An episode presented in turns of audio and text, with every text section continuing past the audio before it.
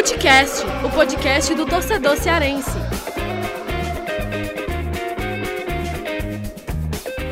Vem com a gente, rapaziada, Futecast na área e hoje para receber um convidado mais do que especial, o volante Matheus Jussa, que está fazendo bonito aí na temporada de 2021. Volante do Fortaleza, já tem sete jogos e um gol pelo Fortaleza na temporada, sete jogos, todos como titular. E a gente vai falar um pouco com, com o Jussa sobre esse momento no Fortaleza, sobre é, esse mata-mata na Copa do Nordeste e também falar um pouco sobre a origem dele, um pouco da história dele, dessa trajetória dele como jogador. Jussa, seja muito bem-vindo aqui e já queria que você me explicasse aí, é, porque eu estava tava até vendo aqui a tua ficha técnica aqui no, no site O Gol, né? E Jussa não é nome, né? É apelido, é isso? Queria que você explicasse aí de onde é que vem esse Jussa aí. Bom, primeiramente, bom dia. É um prazer estar aqui conversando com você, conhecendo aí. E vou explicar essa origem do Jussa. É, veio desde a base, na Portuguesa de Esportes, que foi o início da minha carreira no, como jogador campo, porque eu jogava futsal e, e society, né, o futset hoje, conhecido como futset, futsal. Então foi a primeira, é, primeiro clube como jogador de, de campo de 11, então quando eu comecei a fazer teste na portuguesa, o pessoal lá sempre que é da, já é da resenha, gosta de colocar apelido em todo mundo, me olharam e na época tinha o Jusilei que jogava no Corinthians, estava em alta no Corinthians. Aí o mais resenha falou, ó, oh, o Jusilei, o Jusilei chegou aí, não sei o que, sei lá. Aí eu fiquei pé da vida, né? Não gostei. Aí quando não gosta é pior, né? Pior ainda, porque aí eu queria que me chamasse pelo meu nome. E aí eu não abri a boca para falar nada para ver se não pegaria esse, esse, esse apelido. De repente todo mundo já me conhecia como Jusilei. E aí o técnico da época falou: Não, Jusilei fica muito grande e eu não gosto disso, vai virar Justa. aí eu falei: Pô, não sei o que é pior, Jusilei ou Justa. Nada a ver com o meu nome. Aí, bom, não falei nada também, aceitei e ficou. E aí ficou, todo mundo né? gostou da apelido, é mais fácil também de chamar dentro do campo, né? É rápido, o nome rápido. e aí ficou aí até hoje. Até hoje, até hoje, Matheus Justo. E, cara, queria que você falasse também um pouco sobre a tua origem, a tua infância, né? Você nasceu em Osasco, né? Como é que foi essa, essa infância do Matheus Jussa? É, como é que era a tua vida lá na infância? Morava com os pais? Quantos irmãos tu tem? É, como é que foi essa infância assim é, lá em Osasco? Então, minha infância em si, é, eu praticamente só dormia em Osasco, porque a gente passava muito tempo na casa da minha avó, que é na zona oeste de São Paulo, na Vila Sônia, região do Butantã, ali próximo do Morumbi. E eu jogava bola lá, minha infância foi muito bom. Tenho uma irmã que joga basquete hoje, e sempre morei com meus pais e minha irmã. Só que a gente passava muito tempo na casa da minha avó, e nessa era uma rua assim que todo mundo saía para jogar bola, é, brincava de esconde-esconde, pega-pega. Era uma, foi uma infância muito boa.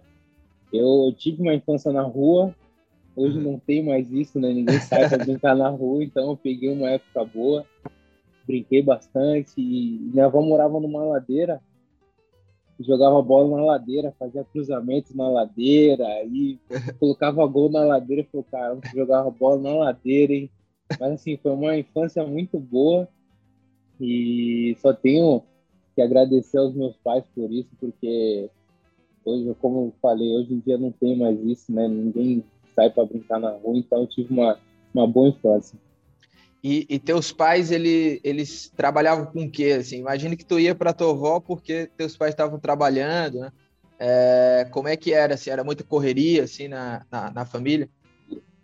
Meus pais, minha mãe trabalhava com, na produção assim de, de TV, de rádio e TV na época. Então ela pegava desde cedo mesmo Eu só saía no fim do dia. Meu pai sempre trabalhou na Universidade de São Paulo, na USP, é, como técnico de laboratório.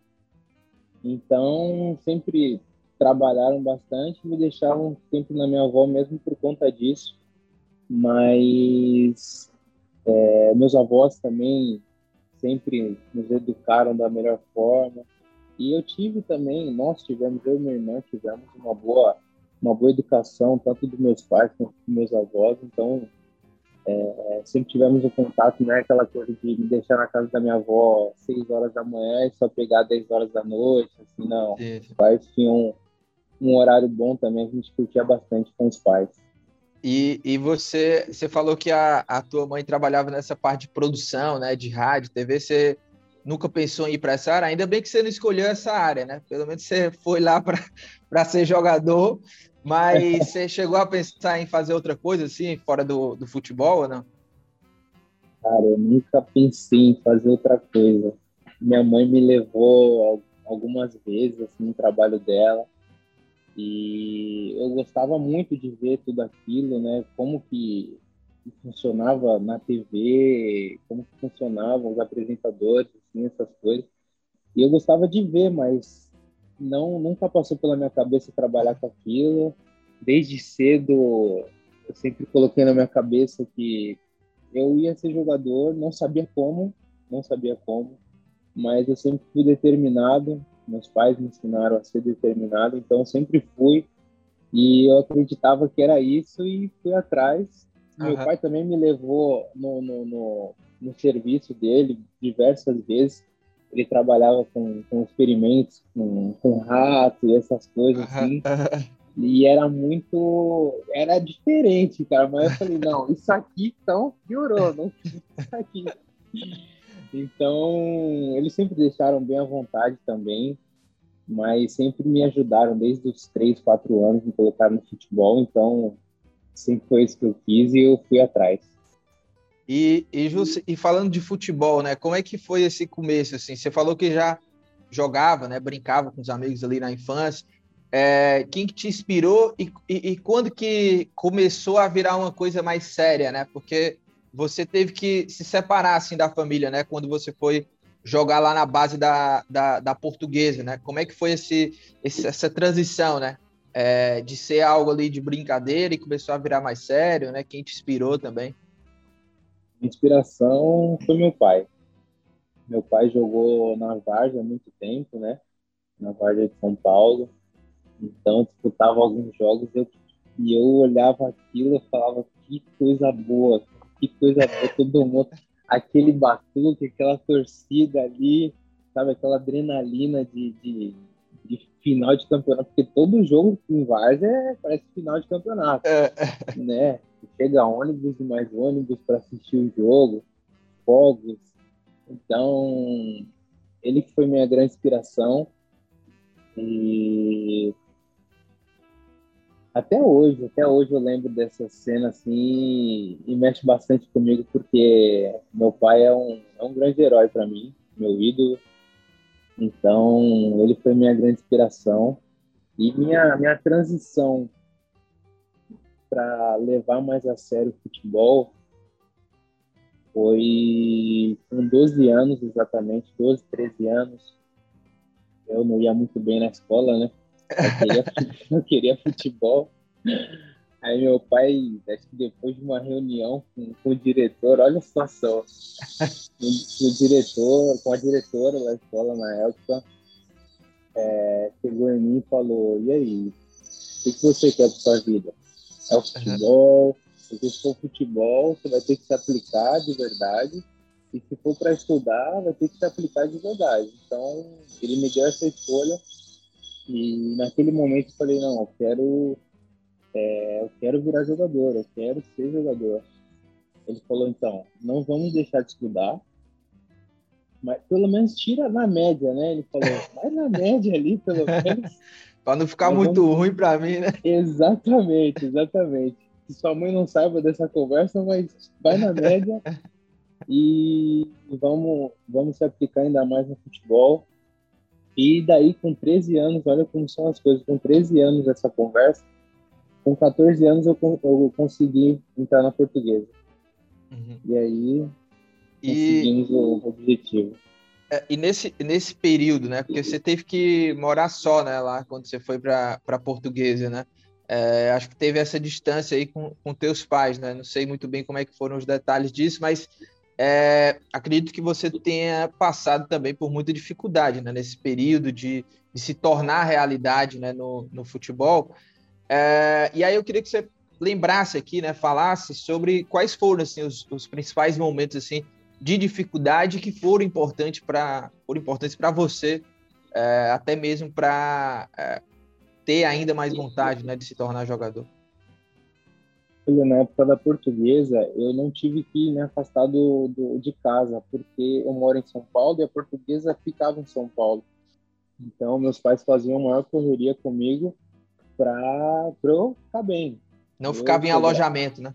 Não, não fiquei. A, a, primeira experiência que eu tive em alojamento foi no Vasco. Eu saí da portuguesa com 18 anos exatamente e, e fui para o Vasco ficar em alojamento. Só que eu dou graças a Deus que eu saí um pouco tarde, não saí cedo, com 14, 13 anos, para morar em alojamento.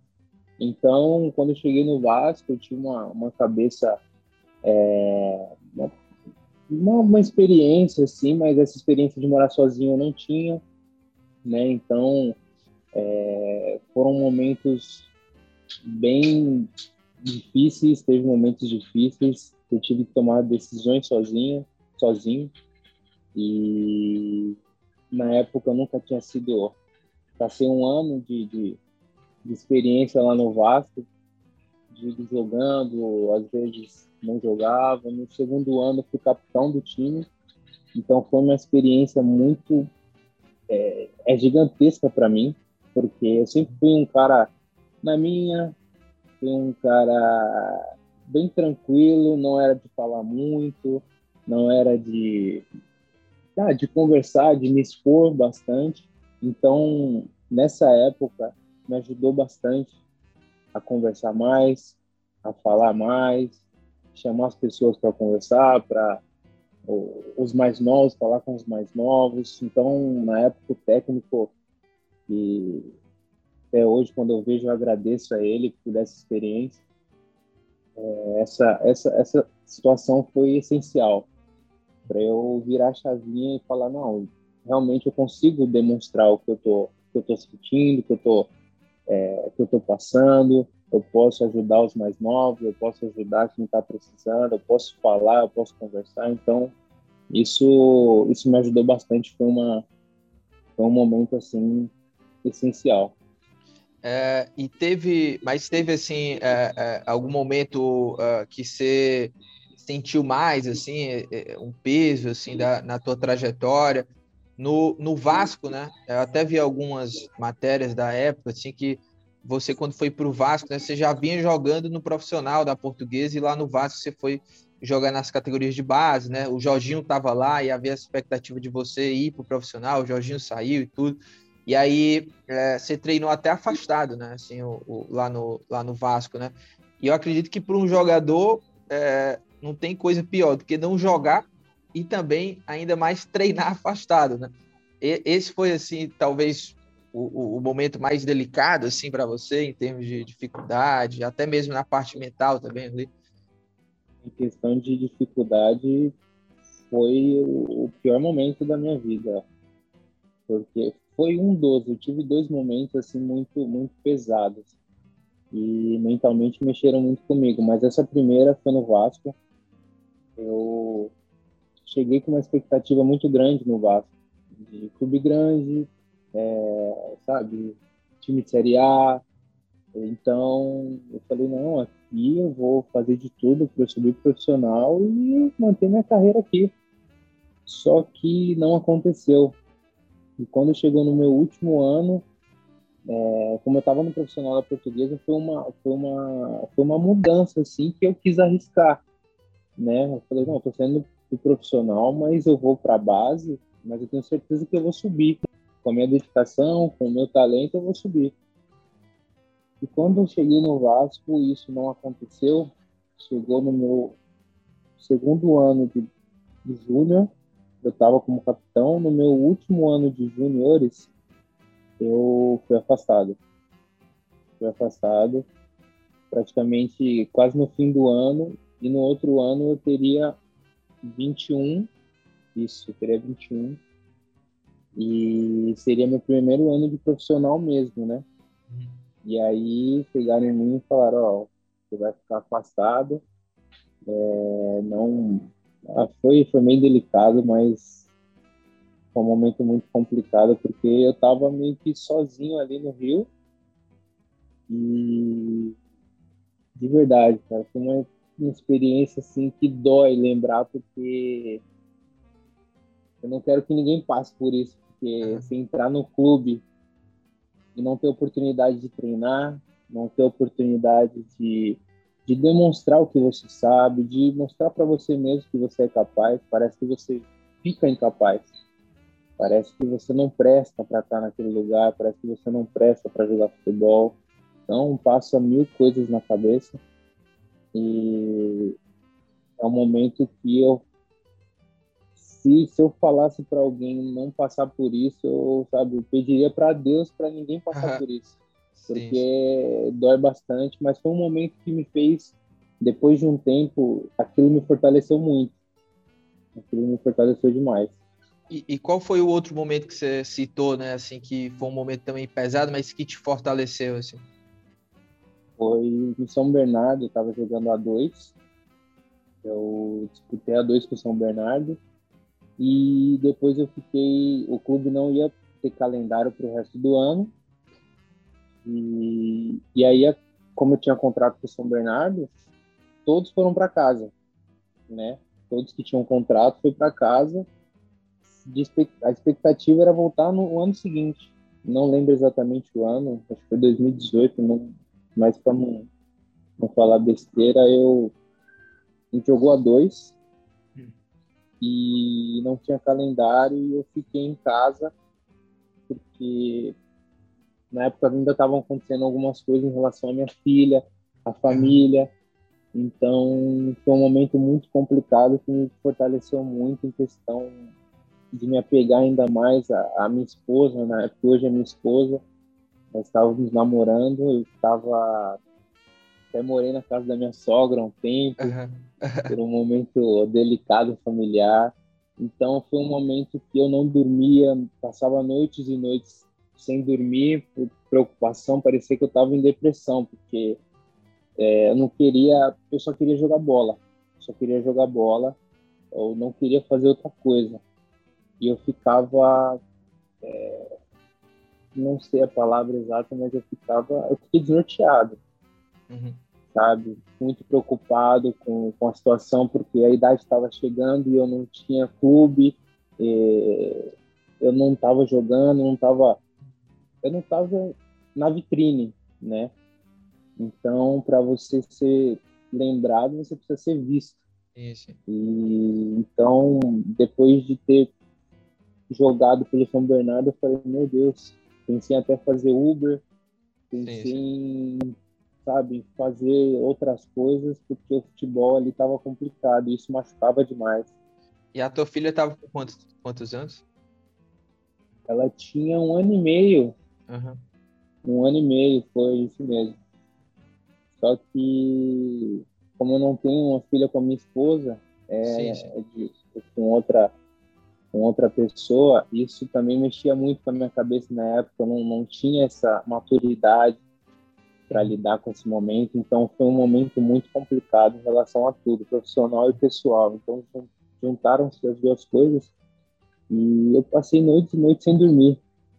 Sabe, minha, minha esposa hoje ficou muito preocupada na época, só que eu só, eu só saía para correr de manhã, fazia o meu treino de manhã e passava o dia inteiro sem dormir, sabe, pensando só no futebol, em como que eu ah, cara, cheguei a apelar até para outros empresários me ajudarem.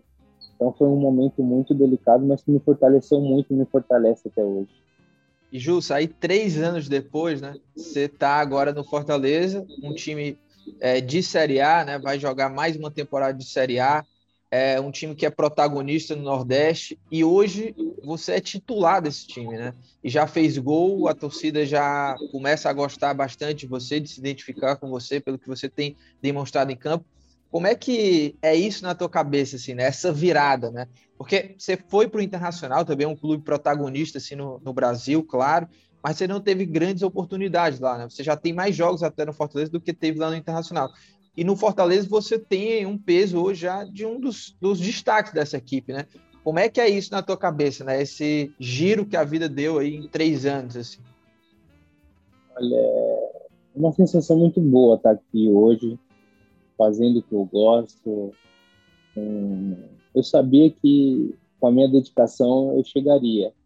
Eu não sabia como. Desde cedo, desde cedo eu coloquei isso na minha cabeça. Então, é, hoje tá vestindo a camisa do Fortaleza, hoje tá defendendo as cores do Leão, para mim é gratificante demais.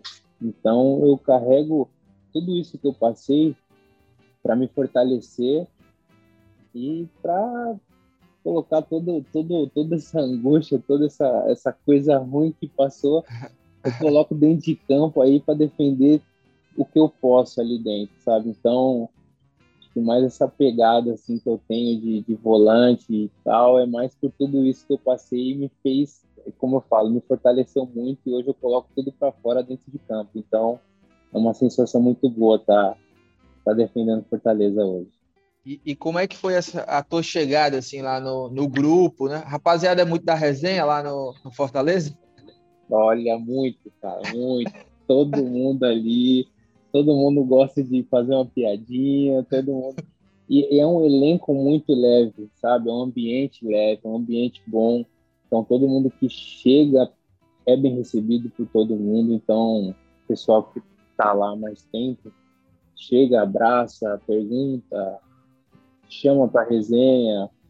Mas o que tem de resenha lá é brincadeira. Olha, Romarinho, Carlinhos, Wellington Paulista, tudo gosta da resenha, cara. Bruno Melo, pô. Esses caras são gente boa demais. Então, eles é, te colocando na, na, na, resenha, na conversa, você fica mais à vontade, né? Você se sente mais à vontade e a adaptação fica mais, mais, mais rápida, né? Então, acho que foi até por isso mesmo que eu consegui me adaptar muito rápido. E, o, Justo, a gente vê, né, assim, a gente que é jornalista, que acompanha o futebol, que está ali analisando e tudo, a gente vê muito essa parte externa, né? Claro, a gente não está ali dentro do clube com jogadores, enfim, no dia a dia. Houve um, um teve um momento de muita pressão, né, em cima do Anderson, porque é, e era até curioso porque o time estava entregando todos os resultados possíveis, né? O Fortaleza era, tinha já se classificado em Copa do Brasil, na, na liderança ali do, da Copa do Nordeste, e havia uma pressão muito grande do torcedor, porque ele queria desempenho, né? O time ainda não tinha tido um grande desempenho. E eu acho que a virada de chave, assim, foi aquele jogo contra o Bahia, né? Foi o momento que o torcedor passou a dar um, um voto a mais de confiança em relação ao Enderson. Dentro do grupo, né? Como é que vocês estavam nesse, nesse momento de maior turbulência, assim? E essa relação também com o Enderson, né? Vocês tentavam também passar confiança, ou enfim, é, é, em relação a essa parceria também com o Enderson Moreira? A gente, a gente sabia da pressão, a gente vive a base de pressão, né? Todos os jogos, né? Então, se o time tá bem, vai ter pressão, se o time tá mal, vai ter pressão. Então, é, nós do grupo ali, de verdade, é um grupo bem unido, bem fechado. Então, a gente não, não, deix, não, não deixou se abater. Não deixou se abater pelas críticas, a gente trabalhou, simplesmente trabalhou, continuou trabalhando. É, o professor Anderson também é, sempre falava, ó, independente de qualquer coisa, vamos trabalhar, porque se a gente trabalhando já está difícil, imagine, né, deixando de trabalhar. Então, acho que foi trabalhando bastante, com, com toda a dedicação de todo mundo, acho que foi a gente está progredindo, né? A gente está progredindo, está crescendo cada vez mais. E é entrosamento, né? Um grupo novo. Então, cada dia que a gente consegue treinar é, é um entrosamento a mais. E na época ali foram tantos jogos em pouco tempo que não tinha tempo para treinar. Então, quando teve semanas mais cheias, sem jogos durante a semana, a gente conseguiu entrosar mais, trabalhar mais, conversar mais. Então, futebol é entrosamento. Então, com tudo isso, a gente está num, tá num progresso.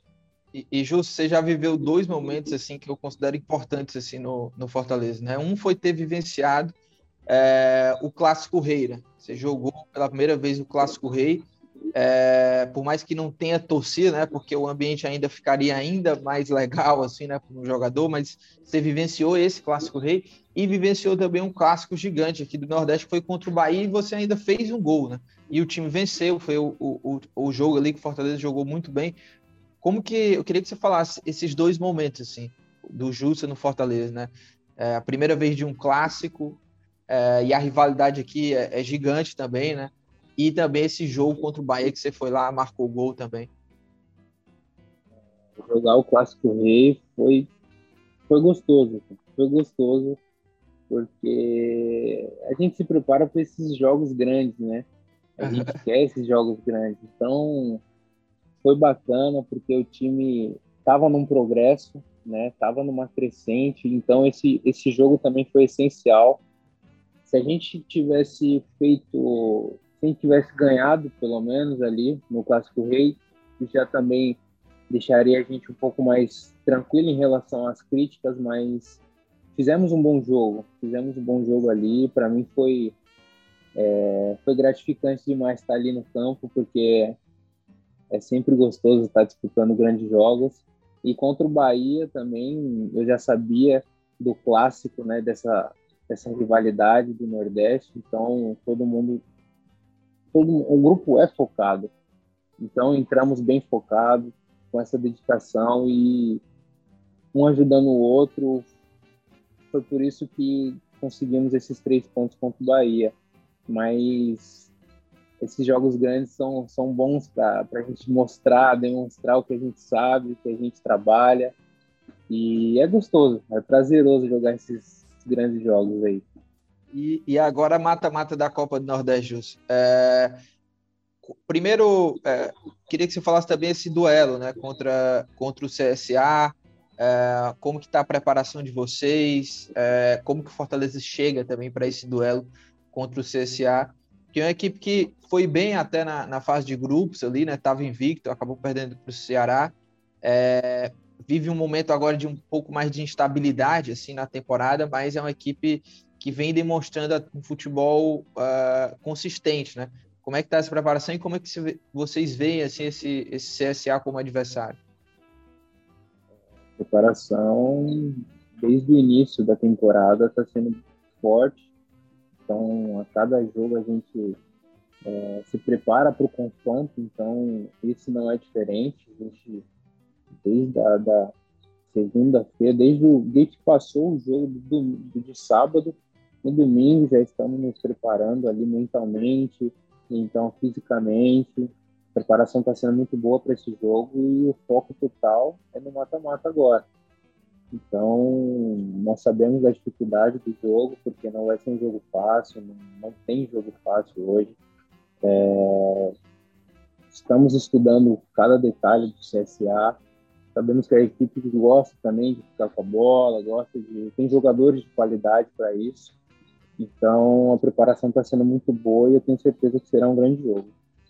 E Jussa, é, o Fortaleza passou, né? Tem, teve a melhor campanha geral na, na fase de grupos da Copa do Nordeste. Como é que vocês, como jogadores, avaliam essa chegada do Fortaleza para o mata-mata? Assim? É, tem outros três times de Série A, tem outras equipes também de, de Série B, né? O próprio CSA, Sampaio, Vitória, né? Tem outras equipes também que estão fora da Série B, mas que vem fazendo bom futebol, o Altos que está aí. É, mas enfim, como é que vocês veem esse Fortaleza chegando nesse mata-mata? Em qual condição o Fortaleza chega? Chega como um dos favoritos? Chega é, como um dos candidatos ao título? Como é que vocês veem isso? Assim? Acho que a gente, acho não, tenho certeza que quando a gente entra no campeonato a gente pensa em título.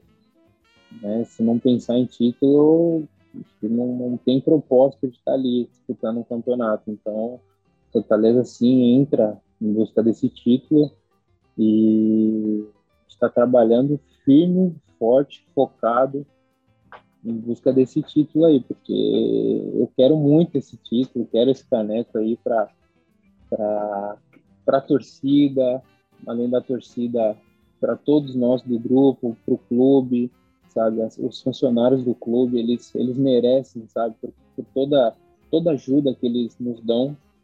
É, é muito bom aquele ambiente, de verdade. Muito bom porque você é bem recebido por todos. Né? Então, acho que todo mundo merece a nossa dedicação, sim, essa dedicação, esse foco. Então, a gente vai em busca desse título, sim. É, e para fechar, Jus, para a gente ir para as dicas aleatórias, é, queria só que você falasse mais um, um tema, que é a questão de, do racismo no futebol. Né? A gente vê hoje que os jogadores é, têm se posicionado cada vez mais. Né? É, até no, no seu gol, você fez um gesto ali, não sei se foi um gesto é, ali de é, contra o racismo, né? É, aquele gesto de punho cerrado, né? É, um gesto que vem assim de muito tempo, né, do movimento dos Panteras Negras também. Ah, enfim, eu queria que você falasse sobre isso. Assim. Primeiro, ah, se aquela comemoração realmente foi ali um grito de uh, contra o racismo. Uh, como é que é o futebol aí no, nos bastidores? Você já sofreu algum tipo de racismo? Você é um cara que levanta essa bandeira no, no teu dia a dia? Como é que é isso para você, Jussa? Olha, eu foi sim, ali na comemoração foi um protesto de racismo, porque é, não só no esporte, é no dia a dia, né? No dia a dia a gente, a gente vê é, coisas que chateia, né? Então me entristece demais ver certas coisas. Então eu vou carregar essa bandeira, vou levantar essa bandeira sempre que puder, sempre que é, sempre que fizer um gol, sempre que acontecer qualquer coisa, eu vou, vou levantar essa bandeira assim, porque é, precisa. Eu acho que é necessário. A nossa história, assim, da raça negra é, ela é pesada, sabe? Ela é, ela é bem pesada, então sempre que eu puder eu vou fazer isso. E em relação a, a Desculpa, o que, você falou mesmo depois? Não, se você tinha sofrido já algum tipo de racismo no futebol, ou até mesmo fora dele, é, na tua carreira e na tua vida, né? Então, na, na carreira, só quando eu era pequeno mesmo, que me chamaram de, de, de, de neguinho, assim, mas era mais do jogo, assim, eu fiquei meio baqueado porque eu era uma criança.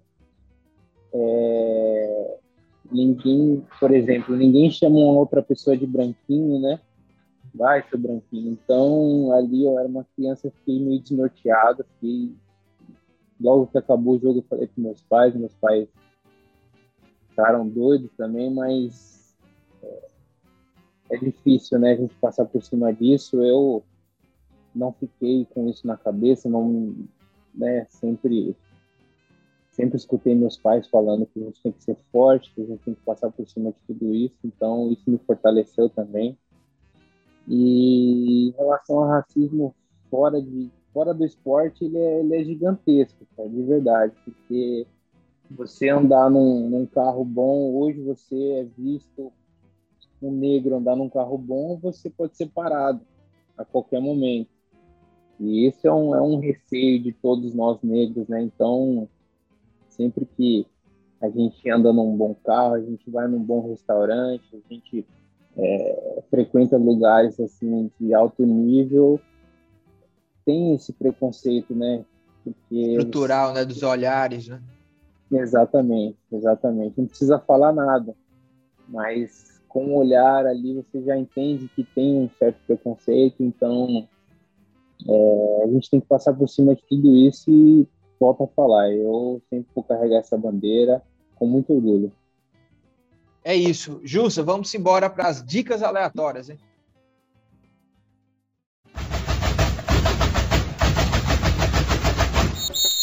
Jussa, para a gente fechar o nosso episódio, já agradeço também a assessoria do Fortaleza, a Alana, todo mundo lá que liberou você. Agradeço você pela disponibilidade. Foi um papo muito legal de poder conhecer um pouco mais sobre a tua história, o torcedor também conhecer, né? Essa tua luta, essa tua chegada aí como jogador e vestiu hoje a camisa do Fortaleza. E claro, né, já é tradição aqui, dicas aleatórias. Queria saber o que, é que você manda de dicas aqui para a gente. Já teve de tudo, viu? O Oswaldo uma vez veio aqui, ele, ele subiu um pouco sarrafo, o Oswaldo. Mandou uma dica de comprar aqueles carros lá, os é, que até esqueci o nome lá, aqueles carros que, que ele anda lá nas dunas e tal, né? O Oswaldo mandou essa dica aí, acho que eu não sei, viu? A nossa audiência aí, não sei se vai ter condição dessa dica. Mas o que é que você manda aí, Justo? Olha, é difícil, é difícil dar essa dica assim, mas o que me. Eu vou dar uma dica assim de série. De série, porque é uma série muito boa. É... Eu não queria assistir, foi minha esposa que insistiu para eu, sabe? Mas me prendeu muito. É muito, é longa, mas ela te prende é Como Defender um Assassino. Então, essa série eu recomendo. Então, essa é a dica de hoje, porque outras coisas, assim, não, não, não, tô, no, no não tô no nível do Oswaldinho ainda, né? É, o Oswaldo, Mas... ele, ele, quebrou as dicas aqui, viu? Mas essa é boa, né? Tem a Viola Davis, né? Essa série isso, aí é isso, sensacional, né? E ela é viciante, é muito... né? Demais, ela te prende. Então, desde o início ali, eu acho que é, é, uma, é uma boa dica para quem gosta de maratonar e assistir série. Boa, tá aí, meus amigos. Essa é a dica aí do Matheus Jussa. Jussa, mais uma vez, muito obrigado, viu? Foi muito legal ter você aqui e bater esse papo contigo. Pô, Lucas, eu que agradeço aí pelo papo. Obrigado por, por, pelas perguntas aí, porque é sempre bom relembrar também, voltar às origens. Obrigado mais uma vez. Valeu? Tamo junto, Jussa. E lembrando que este podcast é uma realização do Povo Online, na edição nossa querida amiga Mariana Vieira. Um abraço, até a próxima. Valeu!